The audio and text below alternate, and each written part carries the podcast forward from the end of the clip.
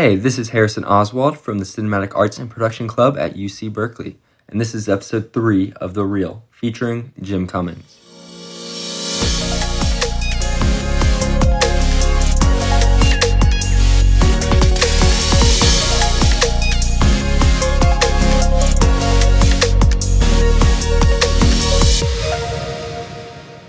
Well, Jim, I just want to thank you again for sitting down with us today. Um, we're all really excited to be able to talk to you and learn your insight. Um, and you are an inspiration of mine, and your work is just fantastic. Um, love all your movies.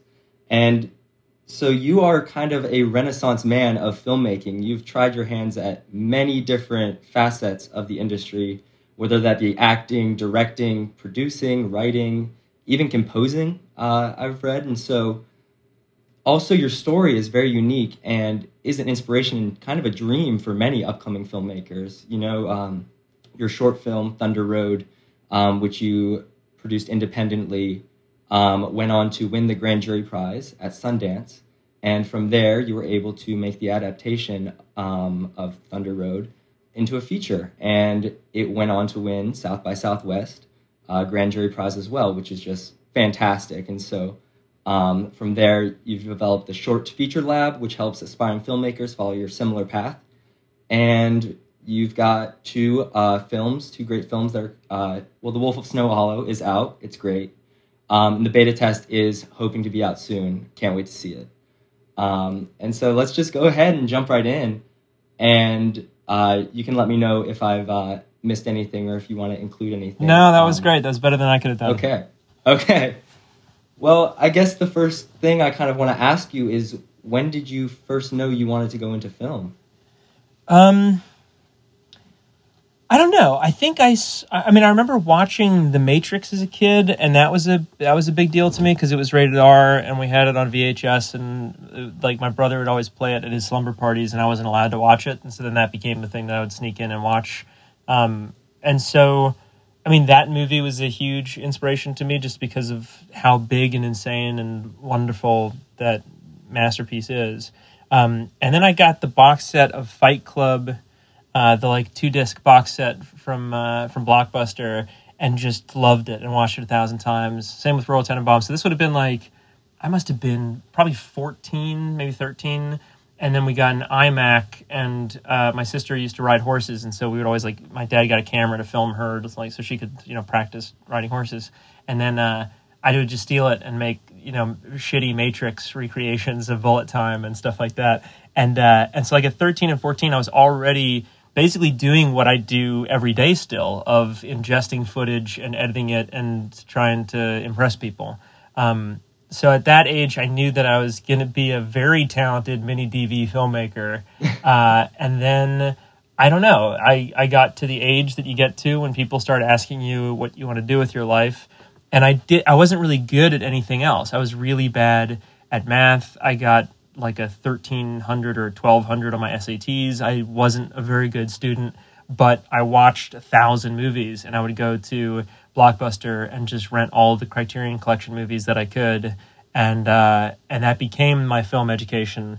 And then I got into Emerson in Boston and went. But really, the big takeaway that I had from that education was just the teams of people that were competing against each other at these like local, you know, college film festivals. And if Danny Madden was making a short film, mine had better be better than his. Uh, and so it was just this kind of sibling rivalry that we still have to this day. I've known the guy for 16 years. Um, but yeah, I mean that that became kind of the the real time that I realized I, I should be a filmmaker. And then I left school in 2009, uh, and I graduated and went back to New Orleans and shot uh, a feature film that failed miserably. I got my my friends to come down uh, from college, and we stayed in my parents' house. It's like eight or nine of us, and we had like three weeks. And we shot this movie called No Flood Wall was about post Katrina New Orleans, and it was just painful. It was bad. I spent a year and a half editing it, and I became a failed filmmaker. Uh, and it was so soul crushing. It was the worst feeling in the world where I wanted to make something so impressive, and it was just very boring. And I assumed that the audience would be interested in the characters or the subject or whatever. And uh, and then I produced for about five or six years for my buddies I met a rapper named Lil Dicky, and I produced three of his music videos for my buddy from school, Tony Yacenda, who directed those music videos. And then that got me a job at College Humor.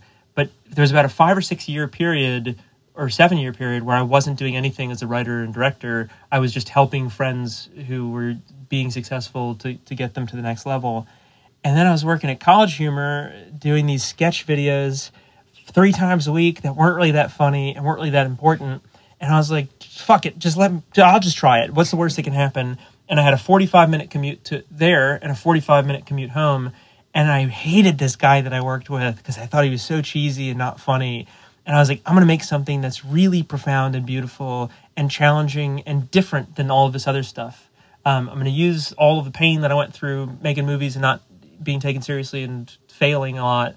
And then that really became me being a filmmaker of like, I, I knew that if I challenged myself enough and if I was ambitious enough to impress an audience and make something undeniable over the duration of 12 minutes, something that I could afford, um, that that would be a wonderful uh, fuck you or a good proof yeah. of concept in yeah. at least. So I, I always cite that that was like the real formative prime that I had. I was 29 years old, um, and that would have been late 2015. And did that birth the Thunder Road short? Yeah, yeah, big yeah. time. So like I on okay. that on that drive, I had a radio in the car, so I could play Thunder Road and then do the um, the monologue, the kind of like soliloquy and um, eulogy. Mm-hmm. Um, and I knew what it was going to be about. I knew it was going to have to be something. I thought about, you know, what would happen if my mom passed away and what I would do and all of that. It really hit me as a 29 year old, way late in life, um, that I should make something that was, excuse me, I'm not crying. I have something in my throat. Um, I'll cry later. But uh, no, I was thinking about uh, what that would be like if if um, if if you lost somebody, and a few family members of mine had passed away recently. And I was thinking about how humiliating it would be to bomb a eulogy, and I hadn't seen that done before. Uh, and I was like, oh, this is making me laugh, but it's also really making me cry. This is like the Pixar movies that I love so much. This is like Inside Out. And I was like, I could do a live action Pixar movie and if, you know, I have 24 hour access to the lead actor, if I just work on humiliating myself as much as possible, that will be really endearing for audiences. And if I can do it, I just kept on throwing challenges at myself. I was like, it has to be one shot. It has you have to feel present in the experience of being mm-hmm. in this room. It has to have very complicated dance routine. It has to be very funny and very tragic. There has to be a lot of memorized lines. It has to be really well performed and then it, it also has a, have to have a very copywritten song, so like you could yeah. never release it. Um, yes, and and I just it was making me laugh and it was making me cry. Both my parents are lawyers, and they were like, "You can't use the song," and I was like. What if I just did though? Like, what's the worst? Where we gonna get into trouble? Is Bruce Springsteen gonna call us or something? and then it just got to the point where they're like, you should use a karaoke version of the song. And I was like, fuck it. This guy, this cop, he would do this he would use the song. It'd be a mix CD or whatever. Let's just do it. And I did it, and then it's one shot. You can't take it out. Um, whatever. To answer your question, um, that was writing that short film became the case study and crucible of me realizing what is possible with American independent film and how you literally can make movies in your backyard that uh, hit the world stage. And I've I haven't turned back since. Well, that's fantastic. And famously, you take on a lot of roles. You wrote, directed, and acted within this Thunder Road short, as well as the feature. And what I'm really curious about is how you were able to kind of turn off the director side of your brain, turn off like the former producer side, and kind of like fit into an acting role and vice versa? Are you able to kind of flip the switch and kind of change in between roles? Oh, I'm a really bad actor. I think like the only reason I'm any good is by rehearsing it a thousand times. And I rehearse it a 1000 mm-hmm. times more than any trained actor would because I have I feel completely inadequate in my abilities as a performer. And so I have to do it a thousand times for it to be any good. So there's n- never any improv in any of our films. Um, it's all very forensic in its delivery. Every syllable matters. Um, I record all of our screenplays as podcasts like this, and then I'll mix it together with music and sound design so the whole cast and crew can hear the movie before we show up on set. It's like kind of done. We just have to execute it in on set. Um, I, but I'm a I, I don't think I'm a very good actor, because I'm so bad at living in the moment, it's all you know pre-written and pre pre-described. Um, so I, I'm really bad at that, and also I can't like, get rid of my producer hat. So I, I think the best title for me is just like filmmaker because I'm still so close to my producers. Where like the best example is was this one day where Natalie Metzger, my producer, we were in Austin. She was like, "Does it have to actually be a police station?" I was like, "Well, it should be. It should be a police station. Right? We're shooting this cop movie. It should be a police station." And and then she was like, "Well, it's fifteen thousand dollars a day to get the lobby and the locker room of this police station. Is there anything that we need?" And it took me hearing that to go, "No, I just need a wall with a blue line on it and some like cop stuff and a circulation desk." And then that's it. And like we can just shoot it in close up and then get the wide shot and have some cops walk by in the foreground and then I'll put in the sound design of a police station and that'll work. And then the joke after that became Natalie's joke of um, how many producers does it take to screw in a light bulb? Well, does it have to be a light bulb? Um, and it's so true. Like almost every production meeting that I have, I'm constantly compromising with that stuff. But that means that, uh, like, if we can save 15 grand here, that means we get the dope location or the lenses that I need for the last week of shooting. Um, and that's just like an ongoing conversation about the budget and the schedule that I find really fulfilling to be a part of. Sometimes I'm the only person that can answer those questions. And so, although I might be rehearsing with someone in a car to shoot some complicated scene, uh, Natalie would come up and knock and say, like, hey, can you approve this Airbnb real quick? Okay, great. Moving on. I, I, guess which one of your roles that you take on uh, out of your roles, what would be your favorite and what would be your least favorite and why, if you had to pick? I love directing because when I mean anybody who's directed and listening to this knows what I'm talking about. When you're on set, you feel so alive because of the rush of actually capturing something that's going to live in the movie forever. Um, and so it feels constantly like you're capturing a touchdown as a team of like it feels like football or something like that where it's this collaborative endeavor and when you capture the lightning in a bottle you're like oh my god i can't believe we got it. And it's so fulfilling and such an endorphin rush. Um, I, I love it. And so I, I think directing is probably the thing that if you if you had to put a gun in my head i would say that's probably the best that that's that's my favorite thing to do well, more of a technical question now. Um, what do you think an uh, the most essential tool for you is when you make a film? And do you have a filmmaking technique of yours that's like kind of a favorite to employ? Um, I am really, I'm very glad that I have Adobe Creative Cloud.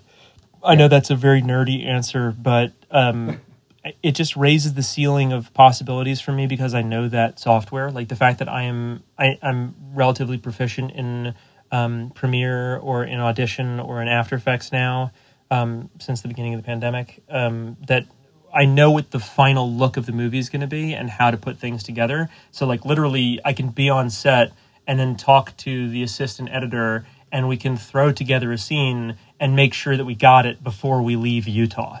Um, I think that's a really essential tool that I've learning how to edit has raised the ceiling of my abilities as a as a filmmaker.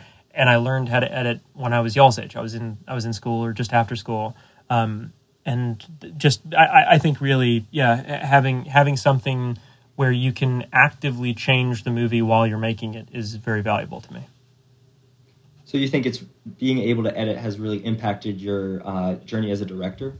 Oh yeah, and everything else. Like there are moments where me thinking about the edit advises the way that the film is shot, and like reading any book about Hitchcock, he was doing the exact same thing. Or like Edgar Wright is so notorious for that, where the movie is has to be edited before they go out and shoot, where it's like it's the shots lead into each other perfectly, and that's that's filmmaking, that is craftsmanship. Um, and so there are moments in Wolf of Snow Hollow and in the new one, the beta test, where like I am the writer, director, actor, editor, sound designer.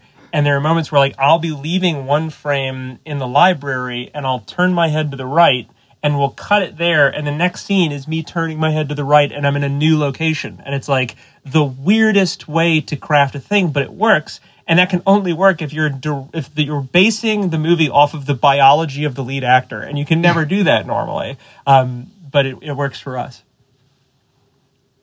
So after Thunder Road, I know you developed the short to feature lab. Um, and so I was wondering, what do you look for in a short film that showcases potential or promise? Craftsmanship. Uh, that's a big one. To to to to see a filmmaker who uses the camera to help tell the story, um, or the sound design to help tell the story. Um, so there's been this. So we've had the short to feature lab submissions open for three years. We've had two labs. One of them was in January of 2020, um, and the new one is coming up in the next couple of months whenever everybody gets vaccinated.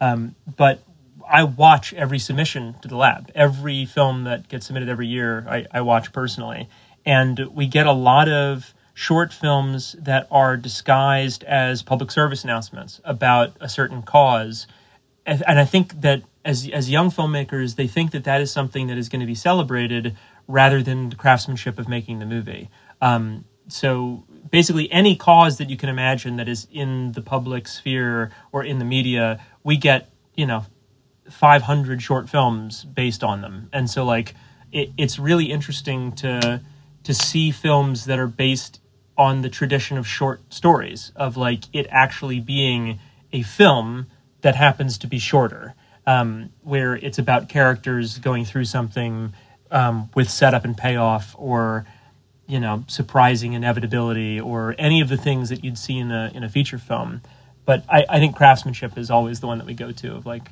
and that's always a difficult thing it's like that quote of what is pornography i'll know it when i'll see it um, it's it's that kind of thing. It's like you can tell something is fantastic only after you know watching everything that isn't. Did you have the impression after shooting Thunder Road, the short, that you had exhibited this same craftsmanship, or did you just kind of hope that you had shown uh, showcased this before you sent it off to Sundance? I knew it was good, only not because I put so much work into it. I was really happy with it um, I spent a couple of months, or like a probably a month, doing sound design. It's all one shot, so it's like I couldn't do much editing. Um, but I did some work on it. I did some coloring, and I, I did. You know, I, I did it from this laptop, from this very MacBook Air I'm talking to you from, um, and it, I did it from my little sad apartment, and spent you know four weeks or whatever editing the thing. I, I, I submitted it to late to Sundance. I got a, a deadline waiver very luckily because I reached out to a programmer on Twitter and I was like, I'm begging you. We shot this thing past the deadline. Is there any way I can submit? And she said, um, I'm so sorry I'm getting to this a week late. We get 500 requests a day. Uh, use this code. You can submit, and you know, best of luck. And uh, I submitted, and then kept on uploading new versions every 12 hours or every 24 hours to Vimeo because you can replace the video in that functionality. Because I never knew when they were going to watch it, so I was like, well, it should be the newest fucking version of the movie because yeah. Sundance might watch it. Um, and so I did that for you know, three weeks, four weeks, and then I had like kind of close to final cut, and I was like, okay, I'm just I'm not even gonna think about it. And then I got a phone call, you know, three weeks later. Um, but no, I knew it was good. It was based on you know all the Hemingway short stories that I loved, and I had already been seeing short films on Short of the Week that had screened at Sundance and South by Southwest. Uh, for those of you that don't know, Short of the Week has channels. If you look up Short of the Week channel South by Southwest or channel Sundance or Cannes or whatever, you can just see the short films that were programmed at those film festivals, and it's a really incredible education as to what actually is considered culturally and socially significant short filmmaking by the people who watch everything. And that was a really helpful education for me. I always go back to that website as well just to see what else is good and came out recently um, as inspiration. So I knew that Thunder Road was built in the tradition of those um, films and what was getting appreciated in, film festivals. Um, but you know, I'm it's me like dancing in the church and spitting on the ground and all kinds of weird shit. So it was like I, first and foremost, it was something that was making me and my team laugh, and that's yeah. all that really mattered. Well, it worked. Um, so you discussed your uh, writing process a little bit, and you are able to blend together so many genres, whether it be comedy, drama, or even horror in The Wolf of Snow Hollow. Um, and so I wanted to kind of discuss your unique writing process and kind of like this process of recording a podcast uh, for for your set. And how do you exactly know when something sticks or what works and what doesn't? Um, thank you. That's a good question. So I'll record. So I'll have a script, and I'm like, "This is the best thing in the world. This is amazing." I'll like, you know, set it up in a PDF, and I'll read it like this in this very space. Actually, I recorded the TV show that we did with this Zoom microphone in this sad closet. Uh, but it's it's really helpful because sometimes most people, when people write something, um, the first time that they hear it ever read out loud is when the actor is doing it at the table read or the first day of production, and so it takes them that long to realize that it sucks and like it doesn't sound good coming out of human vocal cords. So by reading it out loud, I've found it to be incredibly freeing and helpful to be like, no, this is taking too long. This scene should be half its length. Um, you can kind of hear it. Uh, you know, it's like it, it's just audio storytelling instead of it just being words on a page. And so I find it to be incredibly helpful. Like I remember hearing that Peter Jackson shot the entirety of Fellowship of the Ring with Little Green Army Men because he was sitting around for eight years in prep doing this thing. He was like, all right, well, let's just, I'm just going to shoot it with Green Army Men because that's easy. And then we'll just throw Elijah Wood in and we'll replace him. It'll be easy. um, and so I kind of got that as a, as inspiration to be like, oh no, there are no rules. You can do it. You can do it this way.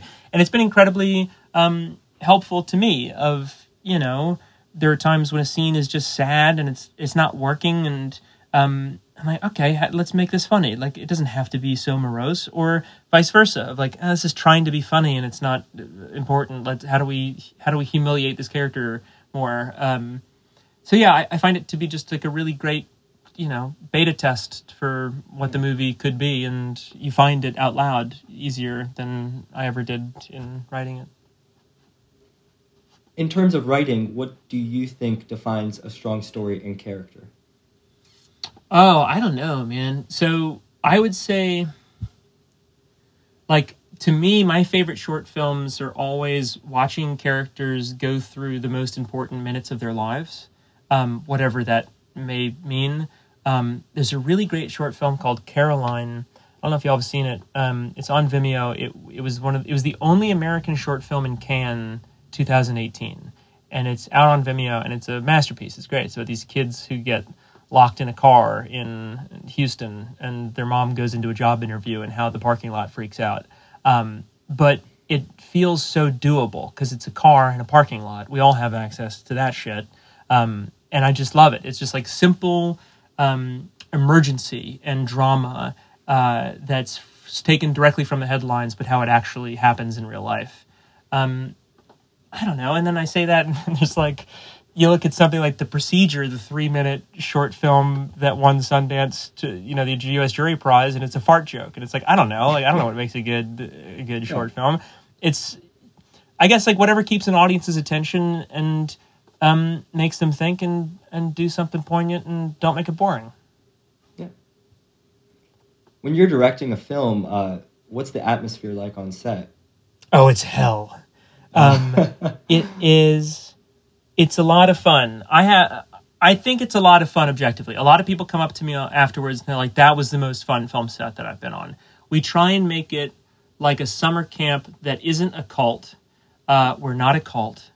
No. Um, but no, we, we try to make it as fun as possible for every department. And uh, it's it's really wild where it's like because we've never had any serious money or you know enough time to shoot the movie we're always sprinting. And so like every department is just constantly moving to get the thing that we all know we we already had. Like there's some improv in the new movie because it's just ridiculous. It's about agencies in hollywood and we just wanted to make it seem fresh and ridiculous. Um, but for the most part it's just every department sprinting as fast as they can to get the thing in the can um, because of our budgetary restraints. So i try and give out as many high fives as possible and every member of the casting crew is welcome in Video Village. This is an educational experience for all of us. Like, I, I, you know, got to hang out with Trey Shults and Tony Yacenda and Danny Madden behind camera on their sets, and that was inspiration for me to get off of the couch and make my movies. And I try and treat it like a film school for anybody who's trying to make movies of their own. And we always have an open editing room for anybody that wants to come in and sit in and, and watch how the, the movies get put together. Um, I don't know. I try and be the good person that I always wanted Hollywood to be. Yeah. Have you run into any struggles um, making movies without Hollywood, or have you found it to be easier? Oh, all of them.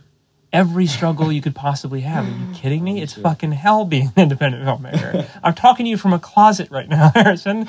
Uh, so, so, um, yeah, I, I think really it's getting easier because of the technology. The the only studio movie that I've made was The Wolf of Snow Hollow, and that came relatively easily because we had just won South by Southwest and gotten into Cannes for Thunder Road, and I had the script, and they were looking to do, you know, auteur-driven, low-budget horror movies that were elevated dramas or whatever. Um, and so we fit their quota. We were the best candidate for that quarter of the year or whatever. Um, and so we got that relatively easily. Um, I'm very glad that the movie turned out really well. I'm very proud of the movie. It was a ridiculous thing shooting in freezing cold weather, but it was hell because you have 55 people on set and you can't pick up the camera and go just fucking give it to me i'm going to get this quick insert shot we don't need to take an aircraft carrier to the grocery yeah. store we can just shoot it like we're in a backyard still we just happen to be on a mountaintop in utah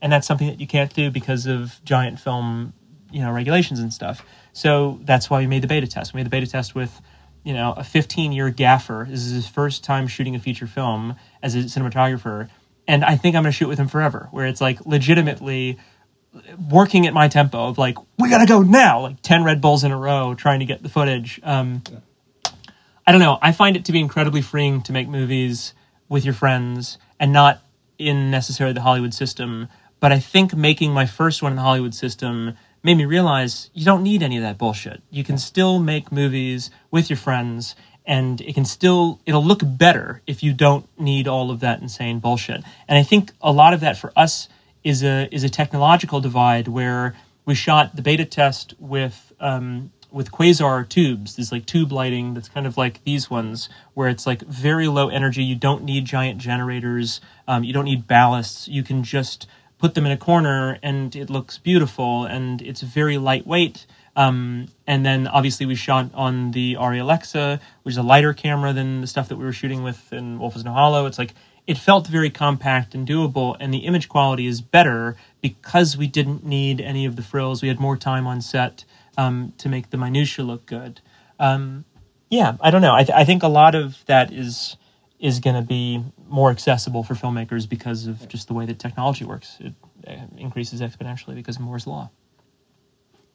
So, what do you think the greatest resource is for aspiring young filmmakers right now, today? What? I'm sorry, I lost the first part of that. Oh yeah, sorry. Uh, what do you think the greatest resource is? Ah, resource. For aspiring young film. Um, what is the greatest resource? Um, I think community probably. I mean, what you guys have right now is really wonderful, and um, I would be nowhere had I not like. There's one way. There, there's you know something to learning through YouTube tutorials and like staying up late and learning After Effects and um, and that's something you kind of have to do in any craft. Um, but really, learning something over sh- someone's shoulder when they're doing it, you get to see how they use keyboard shortcuts that you don't know about, and you're like, oh, I could steal that. I could do that for my movies. I did. How did I not know about that? Um, I feel like community is the most important thing in film um, because you learn so much better that way, and your your work gets so much better that way. Um, Short of the week is really wonderful. Vimeo is really wonderful. Uh, yeah, any social like really just not being timid to use those platforms for what you're not supposed to use them for of like finding a famous filmmaker's private Vimeo account because it's not, you know, very famous. You can just DM them and be like, "Hey, I'm this person, Derek Cianfrance. I'm wondering if you would be a lab mentor at our short to feature lab this year."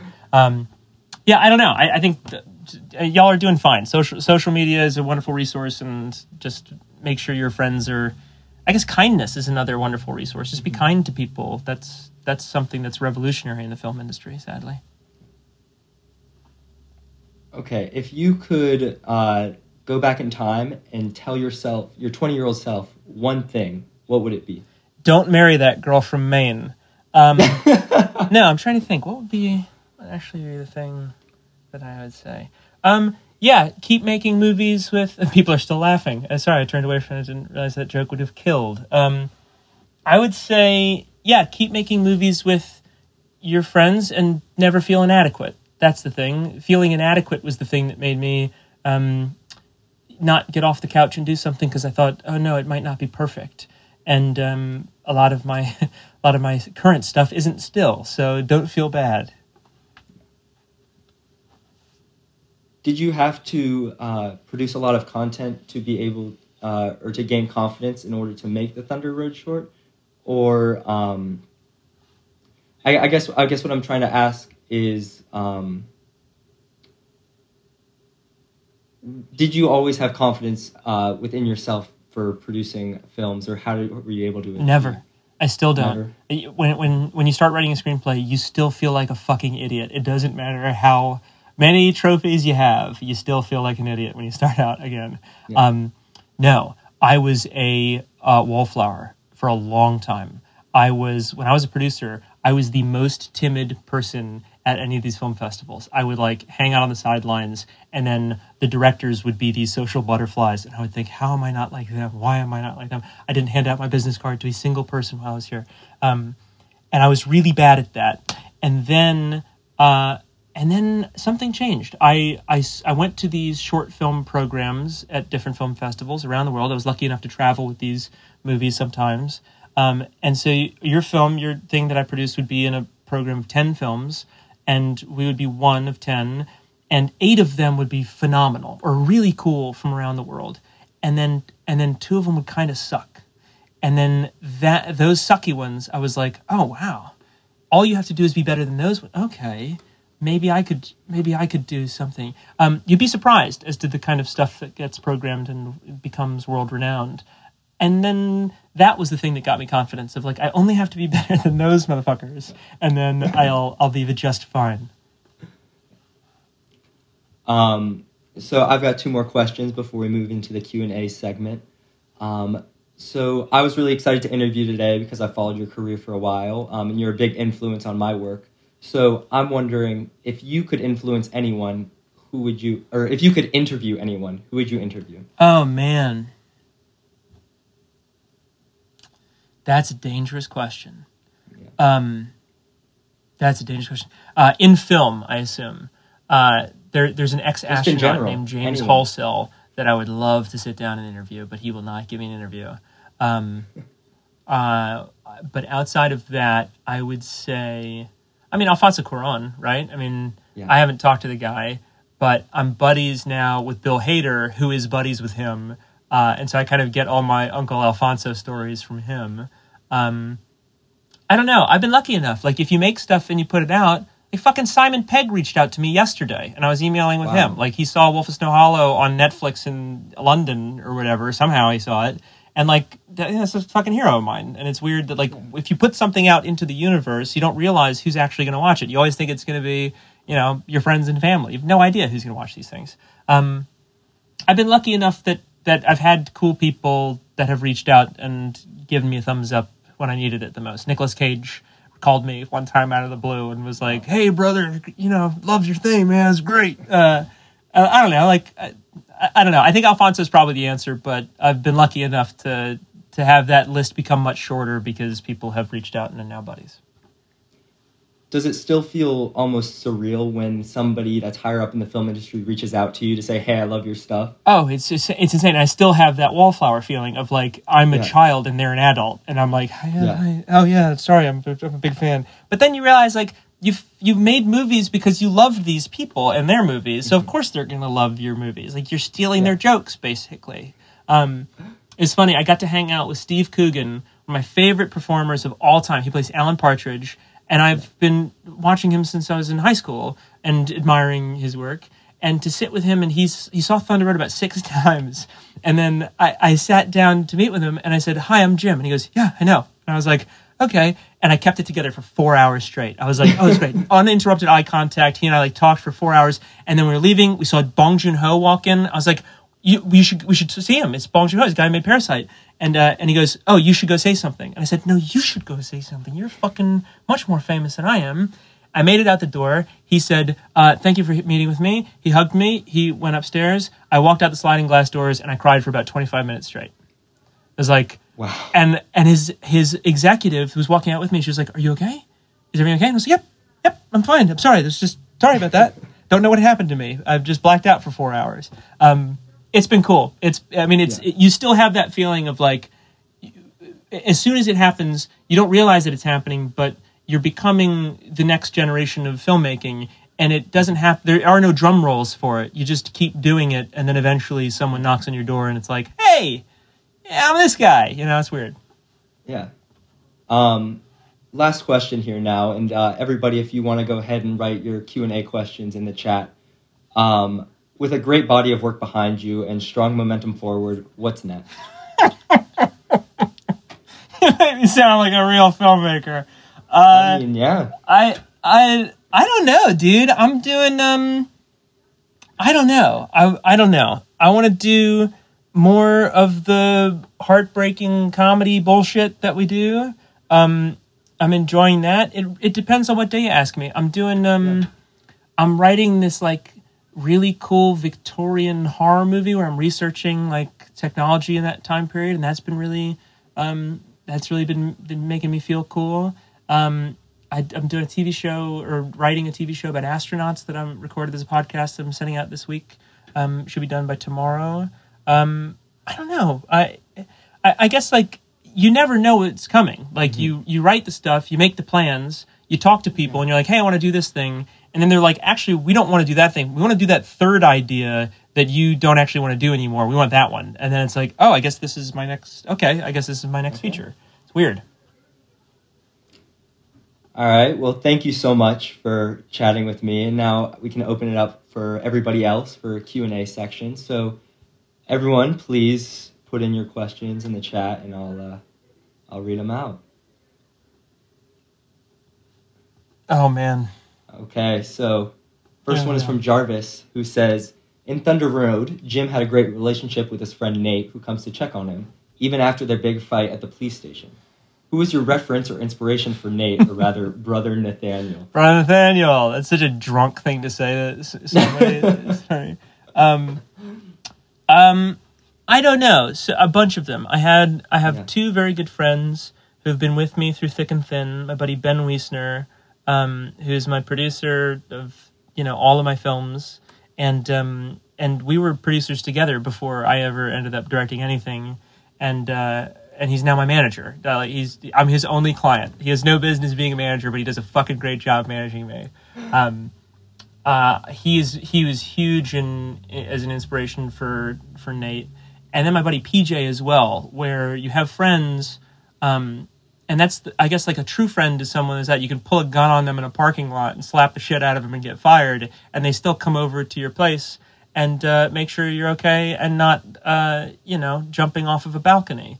Um, PJ and Ben were both that for me, and uh, I don't know. I, I hadn't seen that kind of friendship um, on film before, really, and um, and then Nican, obviously. Nican and I are buddies, and um, you know, him coming down to Austin, we had cast somebody else in the role, and then it was a bit of a Hollywood thing, and we realized that it, wasn't going to work out about four days before we start before we started shooting with Nican, and Nican was just my buddy because of Sundance um, he was in a theater program there.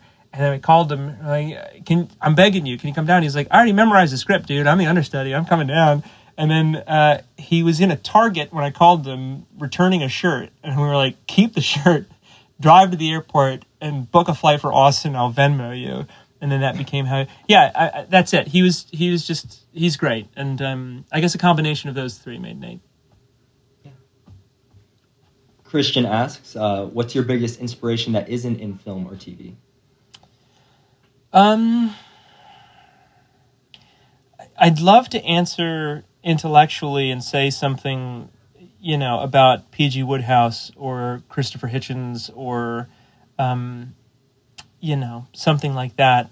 But the public freakout subreddit is a really wonderful, uh, insane community of videos that will give you unprecedented access to when shit hits the fan uh, around the world, particularly in America. And it feels like you're watching a very gritty Safdie Brothers movie. Um, but I, I, get on there a lot and just see what the real language is like when people are shouting at each other and how much of a scene you can create inside of a Walmart. Um, so I, I, think that would probably be my answer, unfortunately. Yeah. Uh, Luke asks, "You ever Thunder felt a Road block had- of creativity, and how did you or do you deal with that?" Um, yeah, for about six years, I felt like I was a terrible filmmaker. Sorry, Harrison, I'm stealing your job. Um, no, you're okay. Uh, I felt like I was a terrible filmmaker for a long time, and then I just started making smaller things and not being so precious with them, and instead went out and shot bullshit with a cell phone. And I was like, it's a cell phone thing. It's not going to be a big short film. But it was funny to make myself laugh and my friends laugh because of the stupid joke that we were doing in it. And then I that allowed me the freedom to not be so precious about it. And then I was like, oh, be cool. And I just kind of built off of instead of my ideas and not feeling creative or be, feeling blocked or something. It didn't matter the writing. It was like I've got the camera, I got to do something, and then that was a really um, helpful way to to break those those blocks. Yeah. Um, I'm just gonna keep going through it. I'm so sorry. Go Uh, for it. there's- Yeah. okay. Just Um, rapid fire. why would that astronaut be your top interview? Uh, James Donald Halsell on June 16th, 2016, uh, drove his car while drunk. He's a five time retired astronaut, drove his car while drunk into the back of a car, killing two young black girls outside of Tuscaloosa, Alabama. Um, and uh, they still haven't gotten justice, and the trial is still pending. A new court date yesterday of June or June 17th or something like that it's an insane story that I don't know why anybody in the media hasn't covered. I don't know why it's taken me to be like, why hasn't anybody talked about this thing yet? Um, second time, second DUI, the judge threw out the ability for him, for the prosecutors to say it was a second DUI. It's an insane case, and um, I am just fascinated with people who have left the atmosphere and then come back to Earth and have PTSD. It's, I'm fascinated by that. Anyway. Um, let's see. Next question. Thunder Road had quite. That was a weird answer. I'm sorry. Um, Thunder Road had quite a lot of long takes that'd be hard to redo. The homeless man in the puddle comes to mind. How many times did you rehearse that scene? Yeah. So um, a lot. So when you're doing long takes, there's a thousand different departments that have to be perfectly ensemble. Um, the boom mic can't be in frame. So we have to crawl through each shot at about a fourth speed, and it's usually me going through and be like, and then I have him here. Is that good? Focus is good. Okay, and all of that kind of stuff that you have to prep beforehand. Um, to while you're on set, there's no point in doing it when you're not on set. You have to think about it a thousand times before you get on set, and go to the location and scout it, and kind of understand how where the frame is going to be and everything. Um, it's a fucking nightmare, but if you can get it, it's like you'll never be able to recreate that. You feel like Jackie Chan or something, like kicking the seven people in the shot and then their shoe comes off and knocks somebody out. It's like you do it 25 times. If you nail it, nobody can recreate it. It's a wonderful feeling.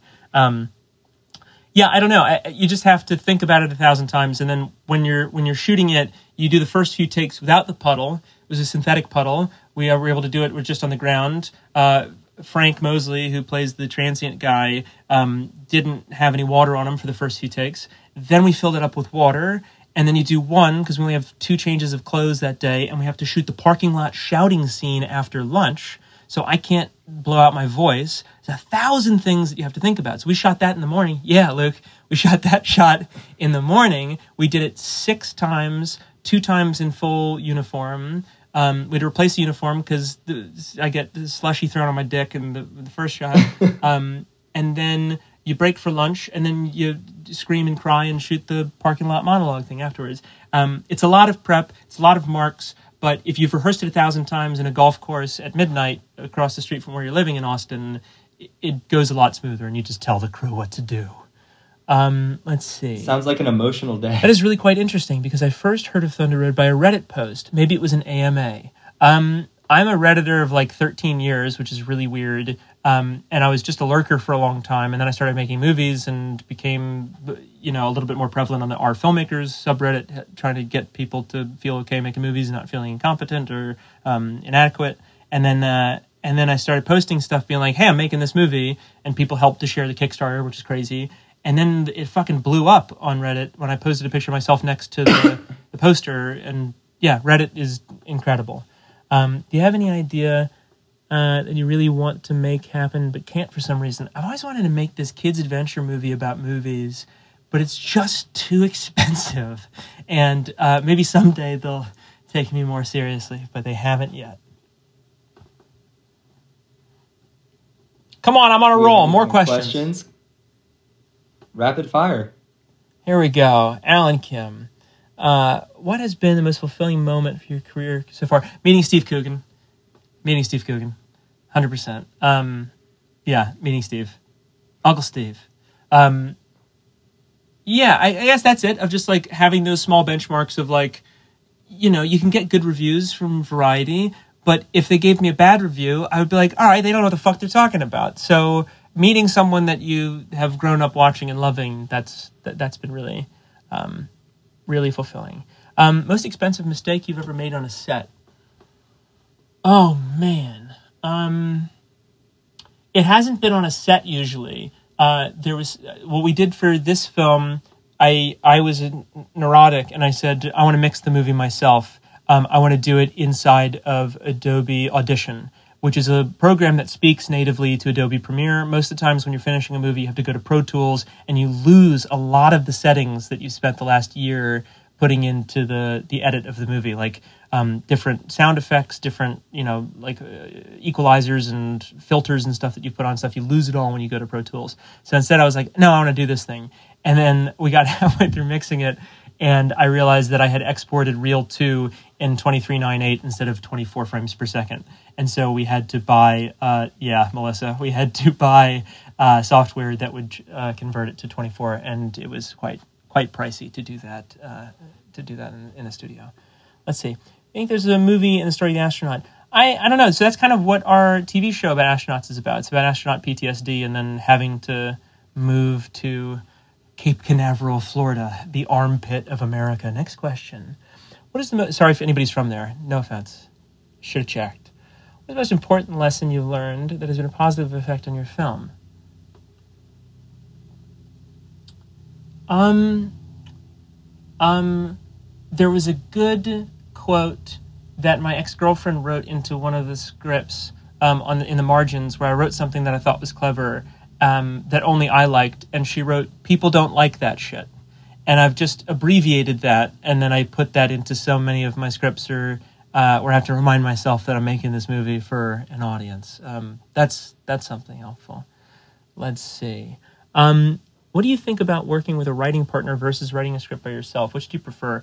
Um, I hate to say it, I prefer working with a writing partner. It's very lonely when you're writing a script by yourself, and then you you write for like three or four weeks, and you come out of the cave, and you're like, I've written something that's a masterpiece, and then you you do it live, or you show it to people, and they're like, Yeah, it kind of sucks. It's, you know, you should you should have written it with us. Um, so I would say um, working with PJ, like I co-wrote the new movie, uh, the beta test, and then also the space TV show with PJ, and uh, it's really fulfilling because we use WriterDuet which is a software. It's like a website. I don't know if you all know it. It's like screenwriting software where you can see it appear in real time, like it's Google Doc, it's a shared Google Doc. So when we're acting out scenes a thousand times, I'll think of something clever and I'll write it down and then look up to PJ and I can see his first reaction reading the line. And if he laughs out loud, I'm like, cool, that's it. That's in the movie. And that's really helpful. It becomes the first audience uh, for the movie. Let's see. Um, uh, this is a largely un- unsubstantiated take but I have the vision of you making a film with Nicolas Cage. Thoughts? Um, I would love to make a movie with Nicolas Cage. I think, I mean, adaptation is like one of my favorite movies. He's so phenomenal in that film. Um, I don't know. I mean, I would, I would love to. I would absolutely love to do that. I don't know what that project will be, but I'm sure. I mean, it, if we could have e- the two of us screaming at each other, I think there's a, a cinematic universe where that has to exist in. Let's see. Um, PDLTS is great. Oh, people don't like that shit. Yeah, those are the abbreviations. Thank you, Christian, for doing that. Um, is WriterDuet Pro worth it? How much is it? It's like eleven dollars a month. Luke, I don't know. I use Celtx when I'm writing by myself, and that's cheap. Uh, that's free. I think you can download Celtx by yourself. Maybe that has functionality like WriterDuet nowadays. I don't know. Um, okay, Harrison, save me from this. I don't know what I'm doing anymore. It's okay. We're just about wrapped up now. Um, Thank you so much for coming on. Oh, it was great, my pleasure. Great insights. Fantastic. Thank you answers. for having me. It was my pleasure. It was, yeah. Thank you so much. I'm sure everybody's learned a lot. I know I have. Um, but yeah, thank you. Go make movies. Take it easy, y'all. Thank you for listening to the Reel Podcast. If you haven't already, you can learn more about us at capclubberkeley.com and on Facebook and Instagram at Cap Club Berkeley. We feature interviews with film industry professionals three to four times a semester. So we'll see you next time.